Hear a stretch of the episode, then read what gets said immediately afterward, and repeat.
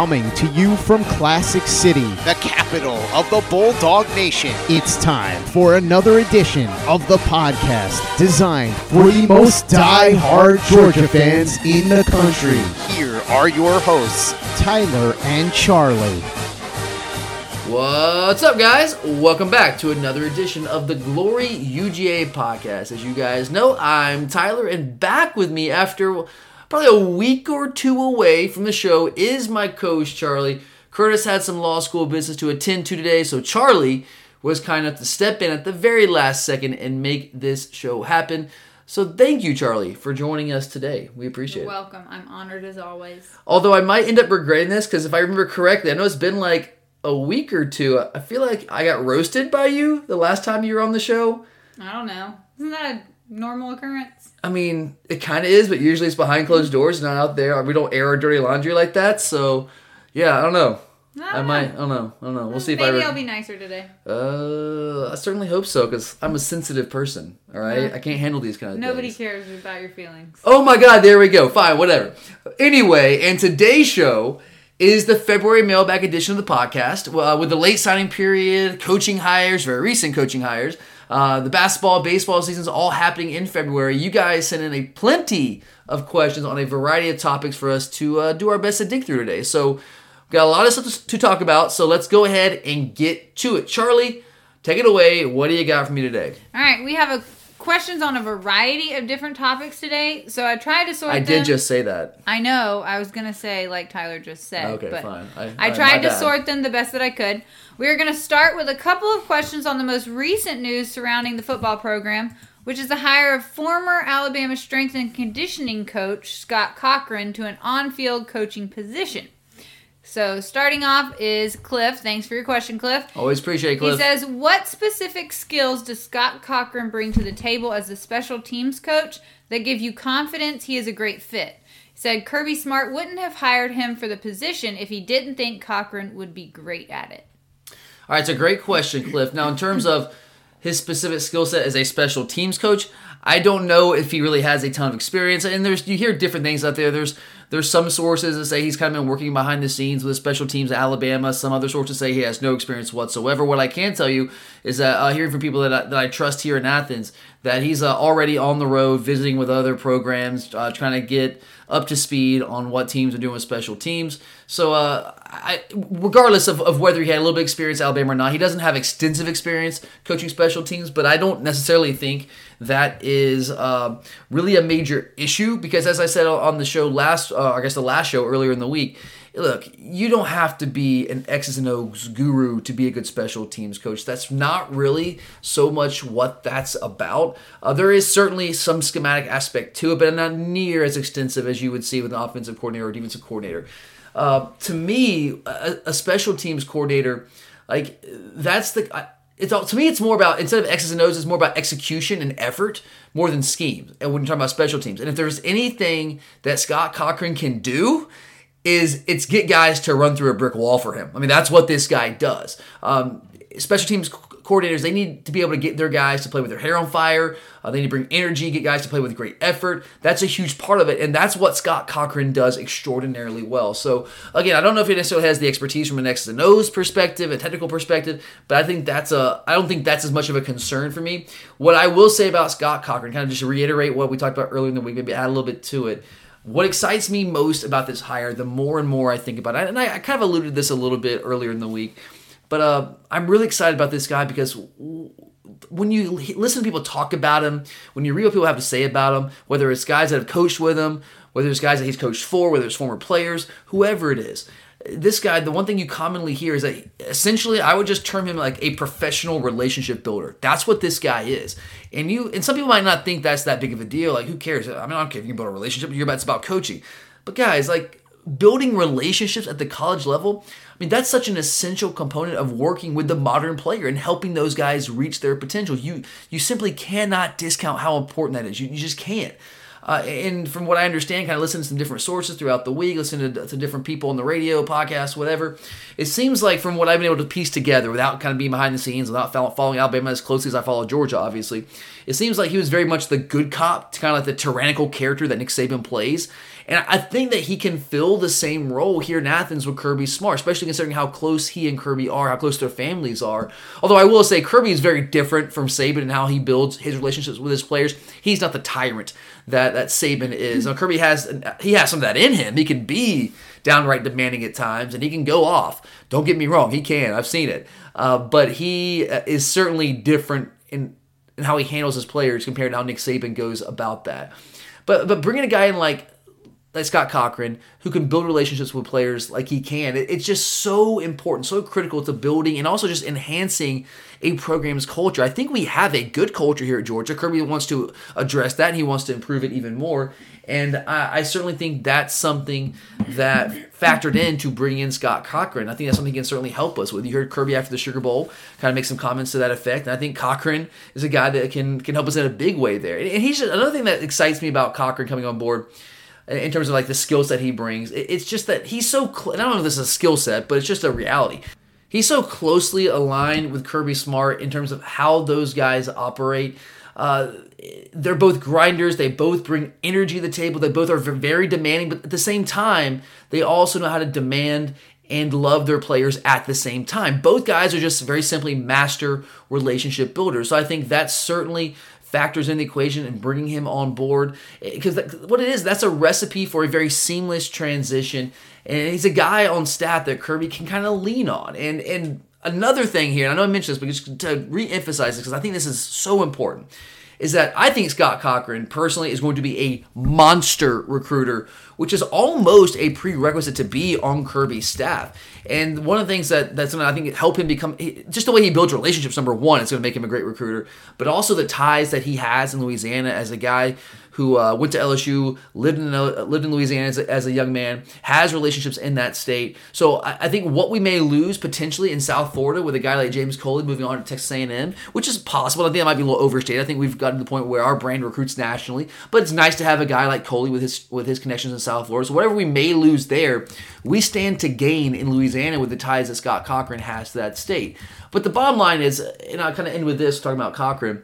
I always say, I've said this before on this show, there are essentially, the far, as far as I see it, there are three basic components to building a winner in college football. Number one, you have to acquire the talent. It's about acquisition. Then you have to develop the talent, right? Development. And then you have to deploy the talent, which is more at the X's and O's, how you actually use the talent you have on hand, which maybe we didn't do such a great job of last year, at least offensively. But I think Cochran is going to be a tremendous asset for us in those first two areas the acquisition of talent and the development of the talent. He's going to help us acquire more elite talent uh, than we ever. I mean, well, I'm not saying than we ever have. We've been recruiting at a high level, but he's going to help us recruit at an even higher level, in my opinion, which is a prerequisite to winning national titles. And he's also going to help us tremendously in developing and maximizing that talent with how he builds relationships with players, keeps them on the team. Because there's uh, a lot of uh, a lot of people have been talking about how he was kind of behind the scenes helping uh, Saban keep some guys on the on the team. They're thinking about transferring, entering, entering the portal nowadays, helping them with things off the field. Which don't get me wrong, guys, that you have to understand that absolutely can impact how you play on the field. And I've kind of heard some people downplay that. I've heard some people like like for instance that hack Dan Wolken suggests that this hire doesn't make sense because why would we want to bring a guy in for recruiting because Georgia already recruits so well? Why does it matter if we bring in Scott Cochran? Why does it matter? Scott Cochran helping us land one to two more, even if it's just one or two more elite five star five star type guys every cycle, that absolutely could be the difference between us uh, playing in the Sugar Bowl in winning the national title. Like you don't, for example, guys, you don't you don't think that landing DeVonta Smith, who by the way was committed to us at one point, the wide receiver at LSU or at Alabama, landing him or Jerry Jeudy back in 2017, you don't think just having one of those guys could completely change the game for us last year on offense and help us potentially get in the college football playoffs? I think you'd be kidding yourself if you said no. So imagine if we landed just one of those guys, and we were in it for Jeudy for a while too. Like, you don't think we would have won a national title or two if we could have landed Deshaun Watson back in the day? You don't think we could have? Uh, we have plenty of five star guys on the roster, but one more guy, Deshaun Watson, could have been the difference. Do you think Clemson would have played the last two national title games and won one of them if they didn't if, if they hadn't beat us out for Trevor Lawrence a couple years back? You really think that Chase Brice was going to get them there? No, he wasn't. Absolutely not. That one player, Trevor Lawrence, with all the five stars that Clemson has, I got plenty of them. That one player, Trevor Lawrence, made all the difference. The other guys at the quarterback position on that team, they weren't getting there if it wasn't for that one guy. So, heck yeah, I think the potential recruiting benefit from the Scott Cochran hire alone makes this a home run hire, in my opinion. So, I know it was a little long winded, but I'm excited about Scott Cochran and wanted to Throw that out there. It was a very in-depth answer. Perhaps the deepest dive you've ever taken to answer a single question. Really? And I take deep dives. I know I'm long-winded at times. Perhaps looking at your notes, I believe that page it took at least a page for those notes. For those notes, no, no, not a page. Eh, like two it's, sentences. It's good. That's what the listeners like to hear. You know. Anyways, another so, Scott Cochran related question from Jamie says, "Do you think Kirby had a conversation with Monken and asked him if he wanted to coach the quarterbacks as well as being the offensive coordinator? If Monken said yes, that would have freed up the 10th assistant spot, allowing for the hiring of Scott Cochran." Yeah, Jamie, a great question. I, I think absolutely. I think that question and that topic was almost certainly broached because, guys, Kirby's playing chess, man. Like Kirby's playing chess. Everybody else playing checkers out there. I shouldn't say everybody else, but most other coaches out there playing checkers. Kirby's getting this done. Um, because you have to be crazy to think that this whole Scott Cochran hire came about in like a week or two. No, this thing has been in the works. There's been discussion behind closed doors. I, I wasn't aware of it, but you can't say anything that Scott Cochran just woke up, you know, three or four days ago. Was like, yeah, I'm going to Georgia. Uh, no, this is, you know, it wasn't like Kirby just, just approached him last week. Like, no, that didn't happen. These guys are friends. They talk. Kirby knows that his desire to get into the to the on field coaching position and uh, eventually try to work his way up to be a head coach. And you got to start on the field somewhere. So Kirby obviously understands what he brings to the table. They've been talking about this a lot behind closed doors, and I wouldn't be surprised if this wasn't something that's been going on. At least they've been discussing. It's kind of been ruminating for a couple months or so. I wouldn't be shocked if like the the seed was planted at some point a couple months ago. So I think when Kirby was hunting for an offensive coordinator, talking to Todd Monken, I think he certainly at least somewhere in, in the back of his mind whether he's offered the job or not to, to Cochran. I don't know, but I certainly think he had to at least be thinking about Scott Cochran with what was going on with uh, James Coley. Him understanding that he was going to try to move on there and potentially open up another co- on-field coaching job. Um, so to, I'm sure he also had to understand that that when, Sam Pittman left, that that Scott Fountain leaving was a possibility. So all that. I mean, Kirby Kirby's seeing the whole field, guys. Trust me on that.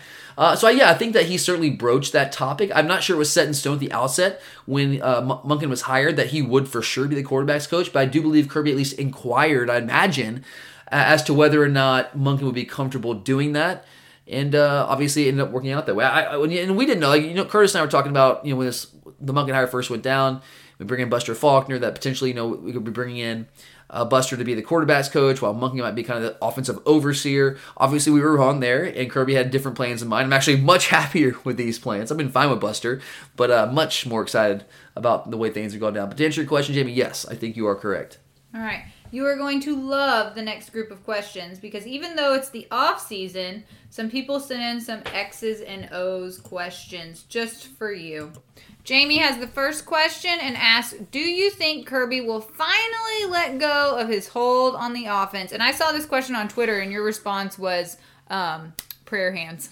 Is that what those are the emojis, the prayer hands? Yes. Yeah. Uh, yeah, that's kind of how I feel about it. Yes, he needs to. Kirby, as talented of a coach as he is in so many areas, um, micromanaging the offense is, is certainly not one of the skills he brings to the table. At least it hasn't worked out that way through his first couple years here in Athens. But to answer your question, Jamie, uh, yeah, man, I, I, I, do. I do. I well, at least I want to hope. I, am praying. And I think that's going to be the case. I know we haven't seen any evidence of that over the course of his first four seasons.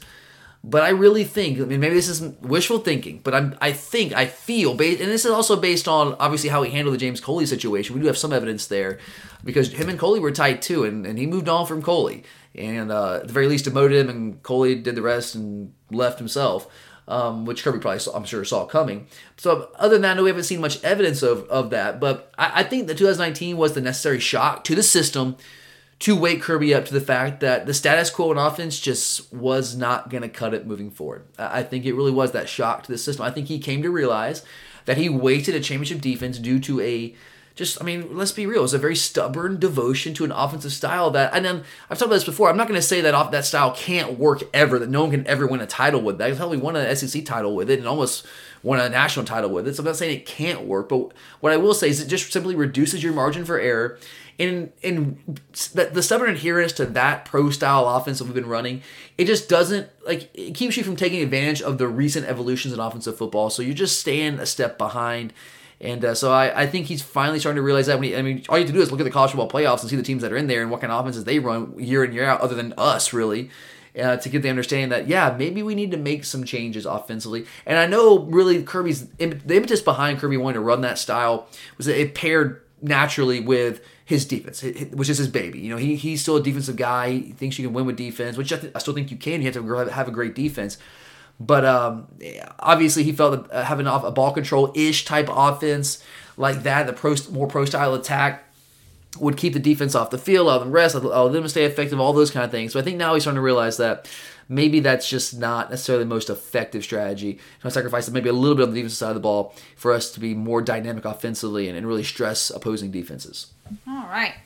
Next up, Ghost Dog 3 asks Can you explain how Monken's spread running game differs from our current system and how you see the RPO system changing. Oh, Ghost Dog 3, bless you, my friend. What a what a great question. Yes, I could spend an entire show on this. In fact, I'm planning on spending an entire show in the future as we get past uh, after spring uh, spring practice. Once we get a little bit of a dead period, more of a dead period than we are in right now.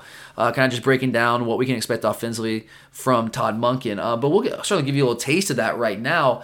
Um, one thing I'll say in terms of like how our running game might differ, and this could also impact your passing game as well.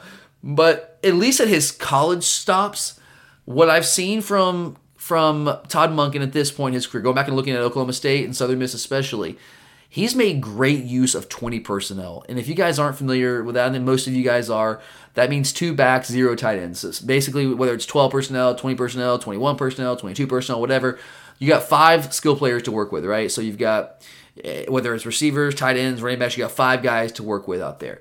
And so if you've got two running backs, zero tight ends, that means you have three receivers out there. If you have two running backs, one tight end, so 21 personnel, that means you got two receivers to work with.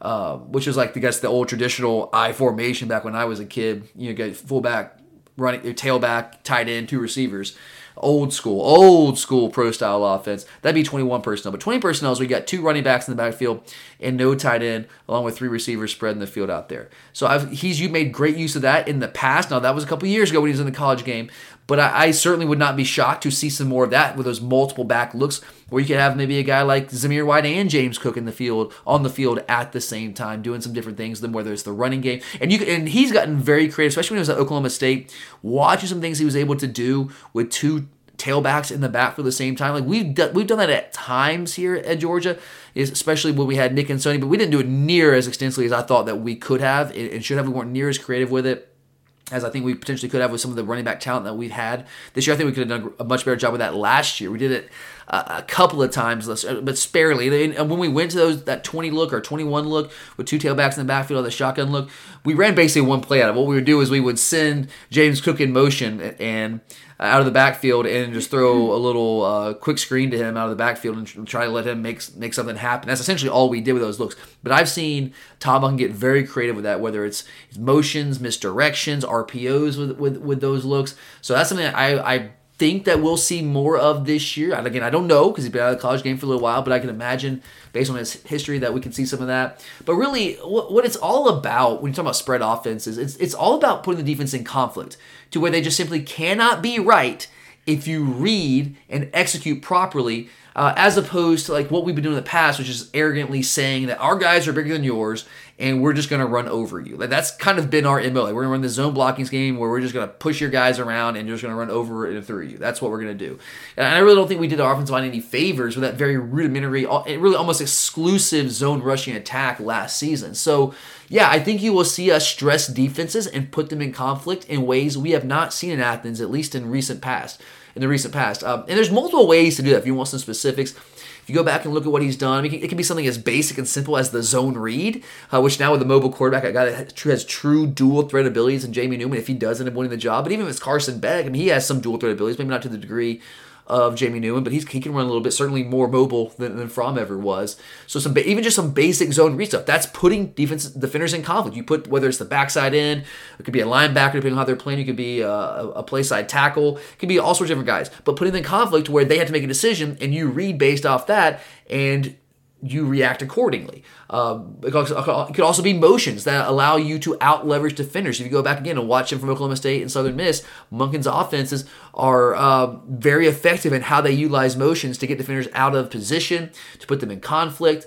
Uh, misdirection. He's also been a master in the run game using misdirection, and that's when you have two running backs in the backfield at the same time. You can really get creative in how you use misdirection and uh, let out leverage defenders, put them in conflict, get them out of position, get their minds swimming when they don't know what's going on. All those kind of things. Have them blow assignments, and of course you can use RPOs, which is the the new wave stuff with the spread offense. Um, and I would love to see us do all those things. Like it would really be next level if we were able to combine all of those things uh, like Lincoln Riley does, for instance, at Oklahoma, which is what I think really makes him the preeminent offensive mastermind in the game today. Like one of the things I and I mentioned this play before, but just the to watch the evolution of what I what we call the GT power at Oklahoma under Lincoln Riley. GT is the guard tackle power, where he pulls the guard and the tackle and runs a power play out of that, which is kind of a kick out, kick out the the the, the, the end, and then you have one guy lead through which is true old school like pro style power, but he doesn't have spread sets. He also he'll utilize motion. Like for instance, he would put a Hollywood Brown a couple years ago, put him in motion, have him fly out on like a jet jet motion, and then you still run the one way. You have the guard and tackle pulling the other way, and the quarterback is just reading. And you know Kyler Murray was just reading. He'd sit there and read. Uh, the defenders out there, and, and, it could be different defenders depending on the the the scheme they were in, the packages that they were in. But when you've got Hollywood Brown, his speed in motion one direction, guard tackle pulling back the other way, and you've got Kyler Murray just reading the defense, reading the linebackers. If they go after Hollywood Brown that motion, then he hands the ball off. And you've got these huge linemen pulling through, and you've got space there because the linebackers have cleared out to cover Hollywood Brown. But if they stay home and they want to play the run, we got Hollywood Brown running out there wide open in space, and that guy's got crazy speed, and uh, you just flip the ball out to him, RPO touchdown. I mean, that's as good as it gets, man. It's just insane stuff. That's just one example of what you can do with leverage, with misdirection, RPOs, motions, reading, all that kind of stuff. And it, and he he like weaponized even further with Kyler Murray, even more so than he did with Baker Mayfield, because of Murray's ability to run the football. So he also threw in like a quarterback run element in there as well, which was just completely nasty. I mean, just disgusting stuff, man. Incredible, like almost impossible to stop. Really, just truly is unless you get pressure on. They just make a mistake. Um, so I, hopefully we're able to kind of incorporate all of those things. I don't know if we can expect that in year one, but eventually I would love to get there because we could be flat out nasty with some of the skill players we have if we just start doing some of these things that other offenses are doing around the country. Hey, it's Kaley Cuoco for Priceline. Ready to go to your happy place for a happy price? Well, why didn't you say so? Just download the Priceline app right now and save up to 60% on hotels. So, whether it's Cousin Kevin's Kazoo concert in Kansas City, go Kevin, or Becky's Bachelorette Bash in Bermuda, you never have to miss a trip ever again. So, download the Priceline app today. Your savings are waiting. Go to your happy place for a happy price. Go to your happy price, Priceline. Okay. Next up, Ellis asks Do you see a conservative approach offensively week one against Virginia, or do you think they will let it rip out of the gate? Yeah, that's a good question. Uh, I think we have to get in the mindset, guys, that we uh, we are not running a pro style offense anymore. We might have some pro style elements at times, but we're not going to run a pro style offense. Not the offense that we've seen the past couple years. So this idea of just being conservative to be conservative, like that's our game plan because we want to get out get out there with a win. Don't want to make any mistakes. Want to play good defense. I don't. I, obviously, we still want to play good defense, but I don't know if that's the approach that we're taking anymore. I don't think that's why you bring a guy like Todd Monken into the game. And I get what you're saying, Ellis. I get the idea, like, hey, it's the first game of the year. We want to hold some stuff back for uh, teams that we play in the future, and, and, every team does that to to some degree. But I think that's a little bit overstated. Uh, I think teams go out there and they want to do, they're going to do what they have to do to win. Now, obviously, if you can win with your base stuff, then sure, that's great. You can do that. Uh, but I think we're going to come out and let it rip in that game for a couple of reasons. Now, number one, I, I, I do think that we are better than Virginia. I do think that. Uh, I think that's pretty clear. And we are playing in our own backyard in Atlanta with a major home field advantage. So we should win this football game. But I, I, I will say, like, let's respect Virginia a little bit here. This is a legit, solid program.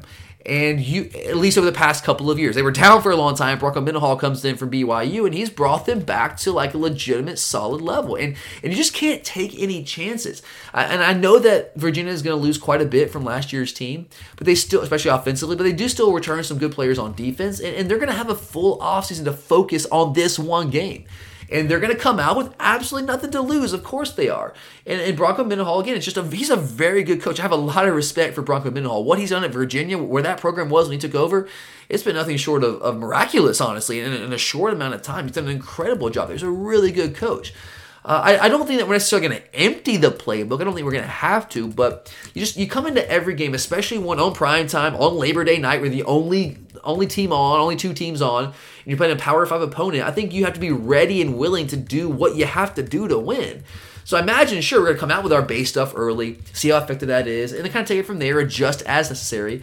But I don't think we're gonna come into that game banking on just taking this conservative approach. I think we're going to be ready to do whatever it takes to win. And if that ends up being conservative because we don't have to do much to win, then then great, so be it. But I, I still have some respect for Virginia. They have some good players on that defense, and I think they're going to be ready to play. And we're going to have to come out and, and do what it takes to win. We all know recruiting never sleeps in the world of college football, and with the dead period about to expire for the spring evaluation period, we have a handful of recruiting questions to cover. Let's go. Love some recruiting talk. First question is from G. He says, although it is very early, It is who are- early. who are our priority targets that you would love to have for the 2021 class? I can't believe we're talking about the 2021 class. I feel Why, 'cause it's really old. 2021? I feel really and you were old. born in 1957. yes, Something well, like that? Yeah, that's about how my That's how you. That's your general. yeah, that's yeah. That's your spirit animal was born in 1941, that's I true.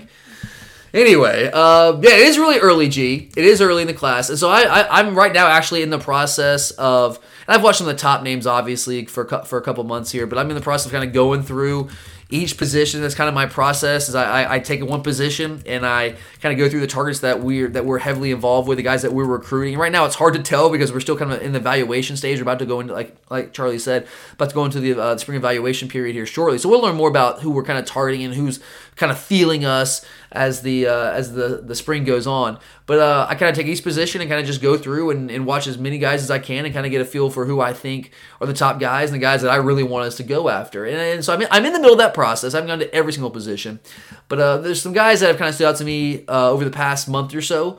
Number one, running back from Virginia, TreVeyon Henderson. His junior tape just came out, I think maybe a, a week or so ago, and oh my God, like, whoo!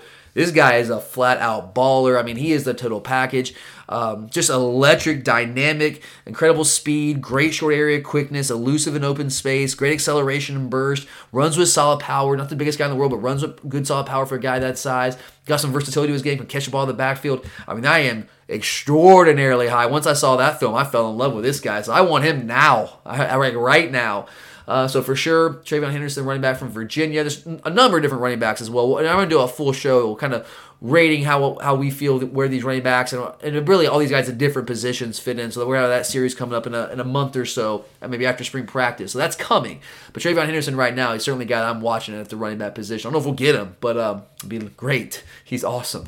Uh, Barrett Carter, talking about a local guy here from uh, not too far from Athens, Gwinnett County, North Gwinnett High School, is just a, an awesome, awesome inside linebacker. And, and after taking nobody, no inside linebackers uh, uh, last year or in the last class, a 2020 class, like that's going to be a, a priority position for us. We need to get some talented guys to come in and be maybe backups to guys like Quay Walker, Nakobe Dean uh, in their first year and be ready to take over right after that. And certainly be in the rotation almost immediately. I think Barrett Carter can be a guy like that. He's explosive, fast, instinctive, versatile, just a really, really good linebacker. I'm really high on that guy. And I think we do stand in pretty good shape with him. On the offensive line, Amarius Mims from Bleckley County. Uh, this guy's he's awesome, man. Like he's he's that next kind of like Broderick Jones left tackle type prospect. He's apparently close with Brock Vandagriff and has talked about wanting to play with him in the past. So I think we stand in a pretty good position with him as well. But he's a guy that I'd love to get on board sooner rather than later. Uh, look at the, another guy on the defensive side of the ball to, to kind of go with Barrett Carter, James William, safety from down in South Florida. And I guess we're, we're calling him a safety, but the dude's 6'5", almost 220 pounds. He's a huge dude, but he moves so well for that size. Now, there's talk about, I mean, with the frame, he could potentially move to inside or even outside linebacker eventually, if kind of like an Alec Ogletree type guy, potentially. But he plays that position very well. It's not like he's a step slow or anything at that size. I mean, he moves incredibly well. Long, big, physical, all those. I mean, he's uh, essentially a top 10 player nationally right now. Uh, freakish guy. Really would love to get him on board. Uh, on, also in the secondary, Tony Grimes is a guy that I'd be really, really, really, really happy if we were able to land. I think he's another guy that I think we look really good to land. He's a cornerback, um, maybe not quite as long and physical as James Williams, but has great athleticism, good ball ball skills, can play corner, can play safety for us. Is a guy that I'd love to get on board. Um, the offensive skill positions, we all know how much help we need on the at the offensive skill position. Still, even with the, the receiver class we brought in last year with some big time players. Uh, but uh, I, I don't know exactly how to say this guy's first name at this point. I'm trying to. I'm waiting to hear somebody actually pronounce it. So uh, I'm taking a shot at Agiye Hall. We'll go with that. A G I Y E Agiye Hall. That's what I'm gonna go with right now until I hear otherwise. And Mario Williams at wide receiver. Now Hall. Um, he's a he's a bigger dude, a bigger, longer target with great speed. Mario Williams is a is a shorter type, uh, maybe a, a smaller package type guy, 5'10", about 175, 180 pounds, somewhere around there.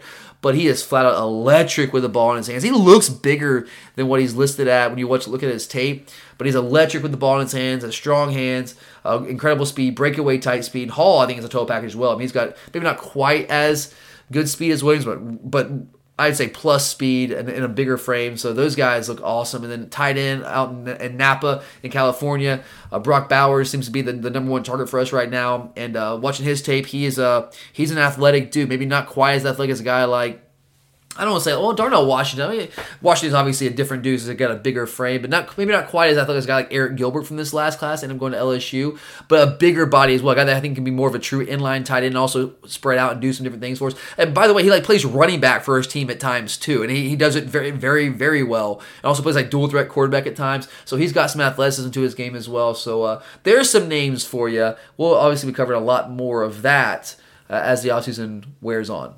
Okay, next up, the question is from Jesse. Who are the pass rushers you are looking for us to sign in the 2021 class? Yeah, so that's a great question, Jesse. And I'm still in the process right now of actually, actually that's the, the position group I'm on right now is breaking down the outside linebackers. But some of the guys that I've seen some of to this point uh, that I really like, um, the, one of the first guys, honestly, and he's not ready to play right now. Like he cannot come into Athens right now and be a contributor because he's just he's he's got to add some weight. But uh, Xavier Carter from Hapeville Charter here in the Atlanta area, he's undersized, only 195 pounds right now, but he's got a six foot four frame. So, but he's he is he's an in-state guy with a with the frame to grow into, and he has elite athleticism off the edge. Uh, he's number 167 nationally right now in the 247 composite.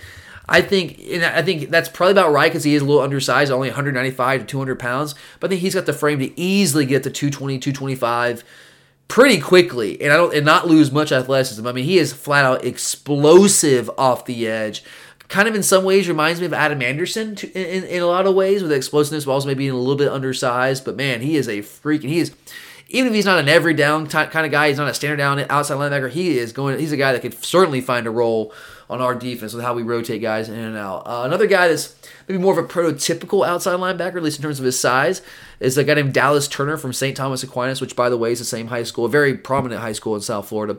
Same high school we got Marcus Rosemy from uh, in this 2020 class. But uh, Turner at 6'4", 235, he's a bigger body, more in line with a guy like maybe Azeez Ojulari, but still a really good athlete rushing off the edge. Maybe even like a step better of an athlete than Azeez, maybe and not quite as good as Nolan. I, I, I yeah, that's kind of where I'd put his athleticism, kind of like between Azeez and Nolan. So not quite Nolan Smith level, who's a freak athlete, He runs like almost a four five flat essentially in that frame. Uh, but I really like what we've seen, what I've seen from Dallas Turner to this point. So that's a name to watch. We have some relationships there with the coaching staff at St. Thomas Aquinas. Uh, Quentin Somerville is a guy out of Arizona. I don't know how interested we are. I don't know how interested he is in us. I'm sure interested in him because he's a really good player. Another guy, kind of in the, in the vein of, of Dallas Turner, bigger body that can that can uh, that could potentially play a five tech, but also has really good athleticism. I can see him as an outside linebacker, especially on standard downs, playing against the run. And then Terrence Lewis from the state of Florida. Uh, he is uh, he's he's freaky, man, his athleticism. But he's I'm not sure he's listed as an outside linebacker. But when I turn on the tape, I'm like, you don't look like an outside linebacker. You don't really play outside linebacker. I mean, he's six one, about 200 pounds. He's to me more of an inside linebacker, but he is highly athletic, a dynamic player, dynamic athlete on that side of the ball. Um, he might end up at Florida. I hope not, but uh, certainly we're gonna we're gonna make a run at him for sure.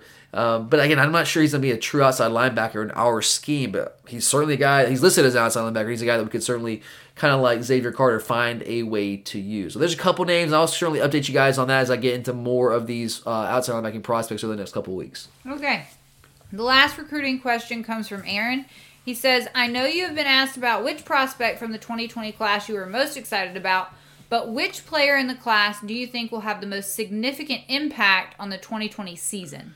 That's a good question. Yeah, so I think I said Jalen Carter. I'm not, I, yeah, that's the guy I'm most excited about because I, I, mean, I think he's the missing piece of the defensive puzzle, that truly elite three tech type defensive tackle that we have not have. So I am super excited about him. And I, I think it could be Jalen Carter if we have some injuries up front and whatnot. But uh, we have veterans in that spot with guys like Julian Rochester coming back, Jordan Davis. Well, he plays more of nose guard than anything uh, Devonte Wyatt, we and Travon Walker. We have some some guys. They're not just some bodies. They have some like really talented players there and some veterans. So I don't know if there's the opportunities to be there as much for Jalen Carter to get a ton of playing time to, say that to the level that he can. We can say that he's going to have the most impactful season of all the true freshmen coming in next year. I think he'll probably play some. I wouldn't be shocked at all. I think actually I expect that, but. I don't know how we rotate, obviously, but I don't know if he's going to be the most impactful freshman year one just because of not as much of an opportunity. So I think you have to look at need and opportunity for playing time if you're going to, when answering this question. So I think it could be a guy like Broderick Jones uh, at left tackle if he wins that job. That job will be open. It sounds like now what we're hearing is that Jamaree Salyer is still getting some looks at right tackle, but we're actually going to be open to the idea of giving him a look at left tackle in spring practice and maybe looking at what Xavier Truss and McClendon can do at right tackle. Um, we'll see how that works because Salyer's not quite as long as some of these other guys, but neither was Isaiah Wynn. You have to say that. And uh, he's actually a little bit bigger than Isaiah Wynn. I think maybe even a little bit more athletic than Isaiah Wynn. So I'm interested to see how that plays out. But that that job, it, there's some opportunity there for sure for a guy like Broderick Jones. I just don't know if he's going to win it as a true freshman especially left tackle. But he could come in and be a right tackle. Wouldn't be shocked if he started all year. That would be very impactful.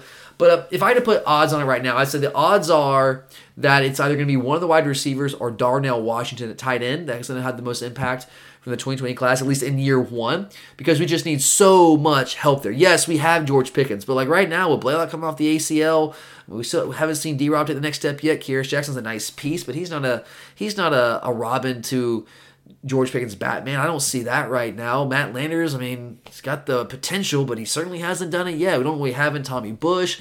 So I think one of those wide receivers is going to need to step up. And uh, I don't know who it's going to be, but it could be Darnell Washington. I know we bring in Tre' McKitty from FSU.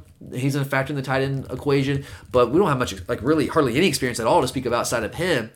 So Darnell could certainly come in. He could start right away potentially, or at the very least be a big part of the offense. But I'm probably going to lean towards one of the wide receivers. And if I had to pick one wide receiver, I don't know, man. I, I probably wouldn't have said this a couple months ago, but the more I watch him, looking at some of his senior tape, and just listening to some people that I trust, uh, kind of here in Athens around the program, just who have know a little bit about what's kind of going on behind the scenes since he's been here as an early enrollee.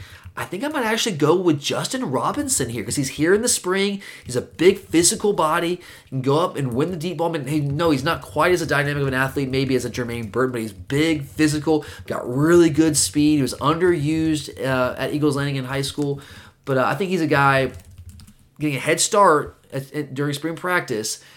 And with his skill set, his size, and the kind of size athleticism combo, I think this guy could be a sleeper in this class and could potentially have a huge impact for us. Now that's me taking a shot there, it's kind of stab in the dark, but uh, I'll be able to tell you a lot more after spring practice. But I, I just think remember that name, Justin Robinson. I think he's gonna, gonna he's gonna be a player for us. Got a feeling about him. Okay. We're going to wrap things up with an assortment of questions that don't really fit in any of the other categories, so I left them together for you to tackle here at the end. there are so. three more, and the first one's from Darren says there are rumors floating around that Greg McGarity could be retiring this summer. His house is for sale. Yes, that's kind of like, an, like not even an open secret. It's just everyone knows it now. Yeah. It's like his house is for sale. it's common, commonly known. That is a true statement. Yes. Have you heard anything about that? And do you think this would be a good or a bad thing for UGA?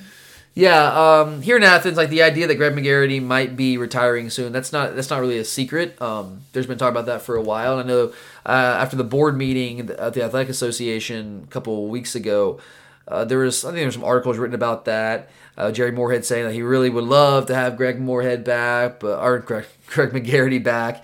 Uh, McGarity saying he'll reevaluate when the time comes and all that kind of thing. And they'll have those conversations. Uh, but like, if living here in Athens, like we've just there's been some talk for a couple months now, more probably more than that, that this might be it for McGarity. And I don't have any inside information. I don't know for sure that's going to happen. But what I can tell you is that his contract does expire on June 30th. As Charlie just said, uh, his house is up for sale with the either the greatest Georgia man cave ever or the tackiest I've ever seen in my life. If you haven't seen the pictures, pull it up on Zillow. You can. I know. I can't remember the address right now, but um, it's it, and I love. I I basically all I wear outside of work is Georgia stuff. So who am I to say these things? Because people probably think the same thing about me. But Charlie, you have to admit, right? Like, well, he has Georgia carpet in his. That's basement. that's what it is. Yeah. And I was driving down Atlanta Highway, and there's that flooring store out there, and they that's what they have like by the street is like the Georgia carpet. Is that is that where he got it? Okay. I mean that's I mean like sure everything else places. is fine. He's got the, the, red and black trim and paint. No, that's fine. I can handle that. That's cool. It's a man cave. You're a Georgia guy. I get it's it. a little much. But like the the the the carpet, it, it's like it's not it's like tacky looking Georgia carpet. It's no, not just. I mean, it is what it is. It is what it is, but like, and who am I to say? Again, I'm, and I'm sorry if I'm insulting. I'm surprised you didn't beg your wife to have Georgia carpet in your house. That's just a, like, and that's weird. Like, no, where do you draw the line? Because uh, again, all I ever wear is Georgia stuff. That's literally all I wear. I have a Georgia tattoo on my wrist. I mean, like, I I know I get that. People think like I'm insane. Like, it's it, I get it, but like, even I don't know if I would go that far. And, like, when you look at it, it's kind of like that's a little much, man. It's a little much. Listeners, this is how you know all he wears is Georgia stuff. When his niece was two or three, oh my god, yes, I do. they asked what his name is because they only call him Uncle, and her response was Georgia. Uncle Georgia. Yeah, that is a true story. Yeah. So I didn't know exactly how to feel about that, but hey, it is what it is. So I get it. And I'm sorry if I'm insulting anyone who has that Georgia carpet. I, I apologize. It's not, maybe attack is not the right word. It's just, I don't know if I would go with it. But anyway, that's the Greg McGarity house. Um, and it's just like, man, the whole house. It's, but hey, everybody does their own thing. Uh, anyway, so yes, his house is up for sale. Um, he's also 65 years old, so he's reaching that retirement age. He's actually there. Um, and, and what I'm hearing around town is that at least there's rumblings that it's looking more and more likely that he is going to step away uh, when his contract does expire on June 30th. We don't know that for sure. I don't know. I, no one has told me that for sure. It's kind of just like some things that you hear around town a little bit. And look, I in terms of would it be a good or bad thing for us? Uh, look, I, I've been critical of, Greg McGarity at times. Actually, that's putting it lightly. I've been very critical of Greg McGarity, especially way before the Kirby Smart hire, um, and for a couple of reasons. I got, man, oh god, uh, yeah, probably need to do a whole other show about the reasons I've been critical of Greg McGarity. But I mean, look, I thought he bumbled the whole Todd Gurley fiasco in 2014, uh, and to a lesser degree the AJ, AJ Green suspension in 2010. I thought he tried to placate the SEC in the NCAA rather than stonewalling them and fighting for what's good for the University of Georgia, like basically every other athletic director does in the SEC. Like when the NCAA does call, they just say we're not, we're climbing up, we're not saying anything. But no, we think that for some reason, if we cooperate with you, that we are going to get some sort of relief in the punishment, and that just doesn't happen. The NCAA doesn't do that. If you if you admit it, you're done. So just just don't just don't do it. Look look what North Carolina did. Uh, they got nothing from basically having an entire fake degree program. But no, we just go and do whatever. And I know we can say, well, you got to have integrity. Yeah, okay, yeah, but I mean, I don't see it. I don't. I don't see the issue with with. I know this is getting a whole whole nother thing, but with Green selling his jersey and Todd Gurley signing some autographs, what like who cares? Ridiculous. He didn't. I just don't think he felt. I don't feel. I don't feel like he fought hard enough there. I think he let Mark Fox hang around far too long to the point that Tom Crean has been left with just a roster almost completely depleted of talent. Uh, I always felt he was completely reactive rather than proactive, almost almost as a, as a rule, especially on the football side until Kirby arrived. I mean, think about it. I mean, he cut Mark Richt off at the knees. Regardless of what you think about, think about Mark Richt, he did not get the support he needed from Greg McGarity financially. He just was cut off by the at the knees. Um, the support the support staff he needed, the, the indoor practice facility, stadium locker rooms, all those things that Kirby has now gotten, but Richt didn't get those. Maybe it was Richt's fault for not pushing hard enough, but whatever, he didn't get it. Uh, we also lost, and Charlie, this should be important to you. We lost the NCAA tennis Oh. tournament, which is like in of Athens, like it's like a tradition. That's what we that's what we always had it. I mean, got the- Every college tennis player wants the NCAA tournament to be in Athens. Like it's crazy. Even college, even like the coach at USC was quoted like, like yeah, this is a shame. Like how can this happen? Like college, Athens is college tennis, and we lose it, and we lose it, and I, I fully blame Greg McGarity for that. Like I, I fully blame him because he allowed our facilities to fall behind. I know you guys out there, most of you do not care. I care, and it pissed me off. I'm still angry about it because I had to go to freaking Orlando to watch the, the tennis national championship last year. I have to go to to Stillwater, Oklahoma this year. Not happy about. It. Needs to be in Athens. That's what college tennis is about. Um, and in terms of national titles, he's only won national titles in women's swimming and diving and equestrian during his during his time here as the athletic director. Uh, he made, in my opinion, what looks to be a bad hire by promoting jo- Joni Taylor uh, on the women's basketball side of things. She's made two tournaments. She's, she's not going to make it this year, so it'll be two tournaments in five years. After Andy Landers made it 20 straight years, including 19 Sweet 16s, 10 Elite Eights, five Final Fours, two national title game appearances in his 34 years as coach when they had a, the women's uh, NCAA tournament. Uh, so that's ridiculous. Our once mighty and proud gym dogs. Charlie, you used to be a gymnast once upon a time. Yes. Growing up, like being a gym dog was like the thing to do, right? Still is. Well, uh, maybe in the state of Georgia, but nationally, we've fallen off the radar. Yeah. like we've fallen off the radar on, the- on the national. It's it's ridiculous. Like we're we're an, I don't want to say an afterthought nationally, but like in some ways, kind of. Like we're maybe third or fourth best in, in the SEC right now, just in the SEC, and and he's overseen that. Um, but I, he did hire Kirby Smart. Got to give him credit there. Now, we're, uh, now how much input he actually had in that, whether he was the one that made the hire, or was it boosters or who people above his pay grade, I don't know. But like he had at least something to do with that, I would say. Um, and to his credit, he's also finally opened up the purse strings, uh, and I think Kirby Smart had, had a has had a big part in that, but I guess McGarity has had to do that, so we need to give him some credit there. We also have not been in any major NCAA trouble under his watch, so you got to factor that in as well. He's done things with integrity. He has been a good steward of our program in, in, in that in that way. And the dude loves Georgia, and, and I can appreciate that. I, I do sincerely appreciate that. But in terms of like, who, is this good or bad for us? I think it depends on who we hire. But look, I think it's I think ultimately it'll be good for us because we have a chance. Because like you can almost bring in anybody to do what Greg McGarity has done, honestly, right? Like mm-hmm. you really could. If you bring in somebody, Kirby Smart's driving the ship in football, and, and it seems like McGarity's just one of them writing the checks. Yeah, I know he goes out and meets with donors, that kind of stuff, and that's an important part of the job. You can find guys that can do that, but he hasn't been a dynamic athletic director. He hasn't been a guy that's pushing the envelope. We haven't seen that. He's been solid caretaker ish, I guess. Um, but we have a chance now to go out and hire a dynamic, forward thinking, proactive athletic director who can take our entire athletic program to the next level. And that's one of the issues I've had with Greg McGarity. I think our entire, like football has been really good. We're in the heyday of, of Georgia football right now, the golden age. I think he does deserve, deserve some credit for that. But uh, our entire athletic program hasn't been great under McGarity. It really hasn't. Some of these programs have kind of dropped off. And like under McGarity's tenure, we've only been top 10 in the Directors' Cup twice twice in his what 10 or 11 years as our, as our athletic director. So to me that's just not getting the job done from a holistic perspective when you look at our entire athletic uh, program. So i would say uh, i would lean more towards it being i don't think he was in, in my final analysis i don't think he was the worst athletic director but i certainly think that we could do better and have a more dynamic guy that could uh, take us to the next level as an entire athletic program. Okay. Next up, Wade asks Now that the baseball team has played two full series, what is your assessment of the strengths and weaknesses of this team? It's a good question. Uh, so yeah, I was out, actually out there last week. I took in the, the doubleheader, the 12 inning game, and on Saturday, and uh, I like what I see. Like, and look, we haven't played great competition. Although I think uh, I think the Broncos are pretty good. I think Santa Clara was pretty good last week. They did beat Stanford uh, coming into that uh, that series. But anyway, um, we haven't played great competition. You have to say that. So I haven't seen any glaring weaknesses. I just have to say that. Now I, I think the depth in the bullpen. We have a lot of arms, but how good are they going to be? Like Ryan Webb has been a stud for us so far. He's been really good. Justin Glover is really good. They've got two really good guys in the bullpen. But we also blew the lead in the fourth game at Santa Clara. Bullpen came in just blew it. C.J. Smith had a really good start, and the bullpen blew it late in that game. And so that was, and I mentioned that on the, on the baseball preview show. And If you haven't listened to that, you can go check that out still uh, from a couple weeks ago.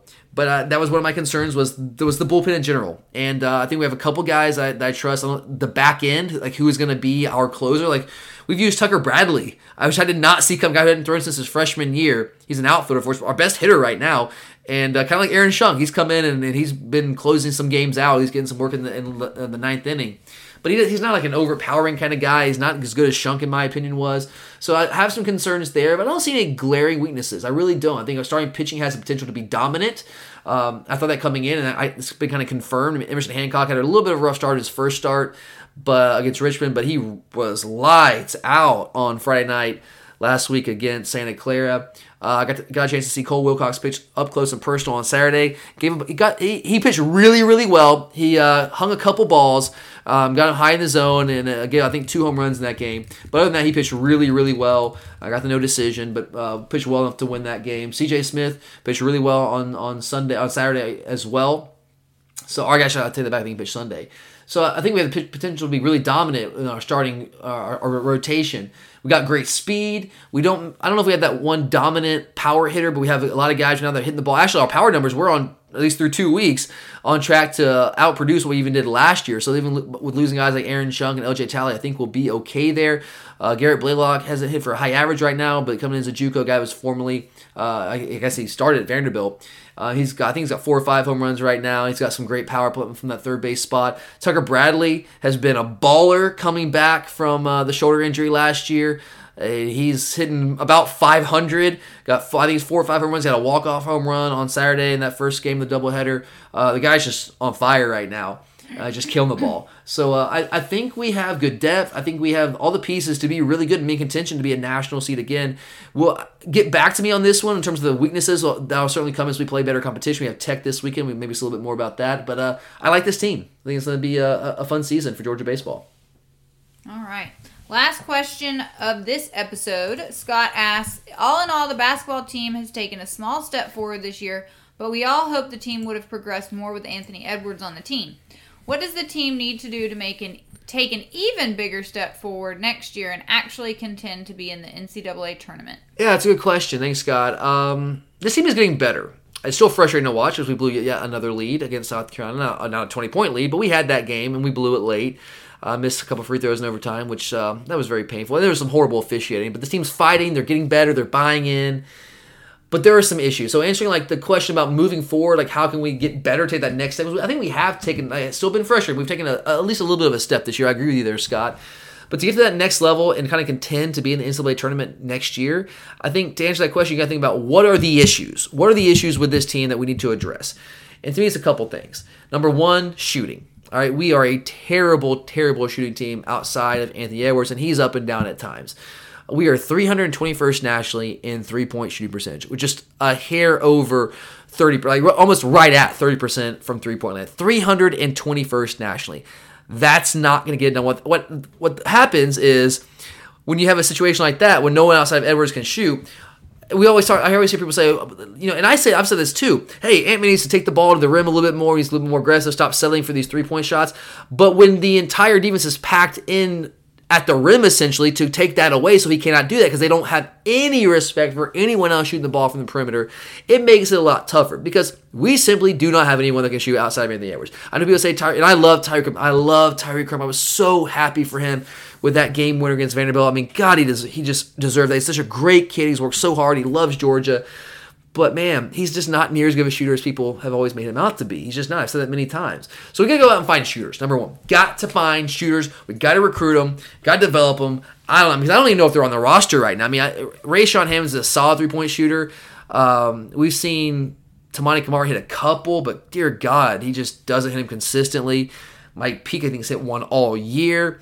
Fagan certainly not a three point shooter. Uh, Sahvir Wheeler's improved a little bit as the season's gone on from that from distance, but like he's just a wide open spot shooter at, at best. Like he's not going to be able to hit anything off the dribble. We don't have guys like that right now, and um, we're gonna have to recruit them. So that's something that's got to improve. Uh, we need size too. Like right now, we're playing the guy at six eight and the guy at six nine at the four and five. I know that's kind of the the new age thing where you want to go with positionless basketball, but te- bigger teams like we saw with South Carolina last night, they destroy us in the paint. I mean, Carolina just flat out murdered us in the paint. I mean, they had what fifty something plus points in the paint. We had no answer. We just couldn't. We, Camara fouls out. Hammond's in some foul trouble, and that could have been the difference there. So we've got to get bigger. Uh, and, and just we got to improve defensively. Now, this is something that I think comes with time. We have so much young, so many young guys, inexperienced players. Uh, but we're 248th nationally in opponent field goal percentage, 291st in opponent points per game. Again, guys, we scored 90 points yesterday. 90 points, and we lost. When you score 90 points in college basketball, you should never lose basketball games. You got to be better than that defensively. It's the same story against Alabama. We almost scored 100. I think might actually have scored 100 points that game, or right, like 98 or something that game. But somehow we lost that game. I know both those games are overtime, but when you're scoring that many points, you can't lose. You can't lose basketball games. You simply can't in the college game. We've got to improve defensively. I think that comes with time. Um, I don't know that's a recruiting thing. It's just these guys, and they're still just lost. Whether it's man, zone, they just get lost, like terrible in transition. Um, but yeah, to me, it's shooting and size. We got to get those two things, and if we can, even without Edwards next year, I think we'll have a shot to be um, to be better, be in the tournament. I don't know if I'm ready to say that. It depends on who those guys are. I need to see it first. But uh, I think those are the two things we have to go out and attack in recruiting right now. But um, all right, guys, that does it, right, Charlie? That's it. That's it. All right, guys, that's it for us today here on the Glory UJ podcast. If you didn't get your question in time, feel free to send them at any time. We'll get to those on our next mailbag. We'll try to do this at least once a month, if not more. Just depends on how many questions you guys send in. So anytime you got a question, send it on in. You can hit us up at Twitter, on Twitter, at glory underscore UJ. You can also, also email us those questions, and that address is gloryujpodcast at gmail.com. So thanks for listening. I hope everyone has a great weekend. Let's go, dogs. Beat the holy crap out of Georgia Tech this weekend. Let's sweep them. Uh, also, if you're in the Athens area or anywhere close, we got a great weekend of tennis that we're opening uh, the brand new Dan Magill Tennis Complex, the grandstand, all that. I guess it technically opened up on Tuesday at 2.30 when no one was there. It's gonna be very cold. It's gonna be very cold. Well, it's gonna be like in the 50s. But we 40. got the men have two top 10 opponents coming in. We've got Tennessee on Friday at 2:30, which I know is tough to get to. I'm actually mad about that. I'm gonna try to get there somehow, some way, somehow. I have my ways. And then Skipping out on work. we'll see. Um, and uh, then we have number three Ohio State coming to town on sun Sunday at two. The women also are in town against Tennessee at noon on Saturday. So make it out. Support our tennis program, guys. The new facility is amazing. It's gorgeous. So uh, come out, have some fun. It's totally free. But um, hope everyone has a great weekend. Whatever you do. For Charlie, I'm Tyler, and as always, go dogs.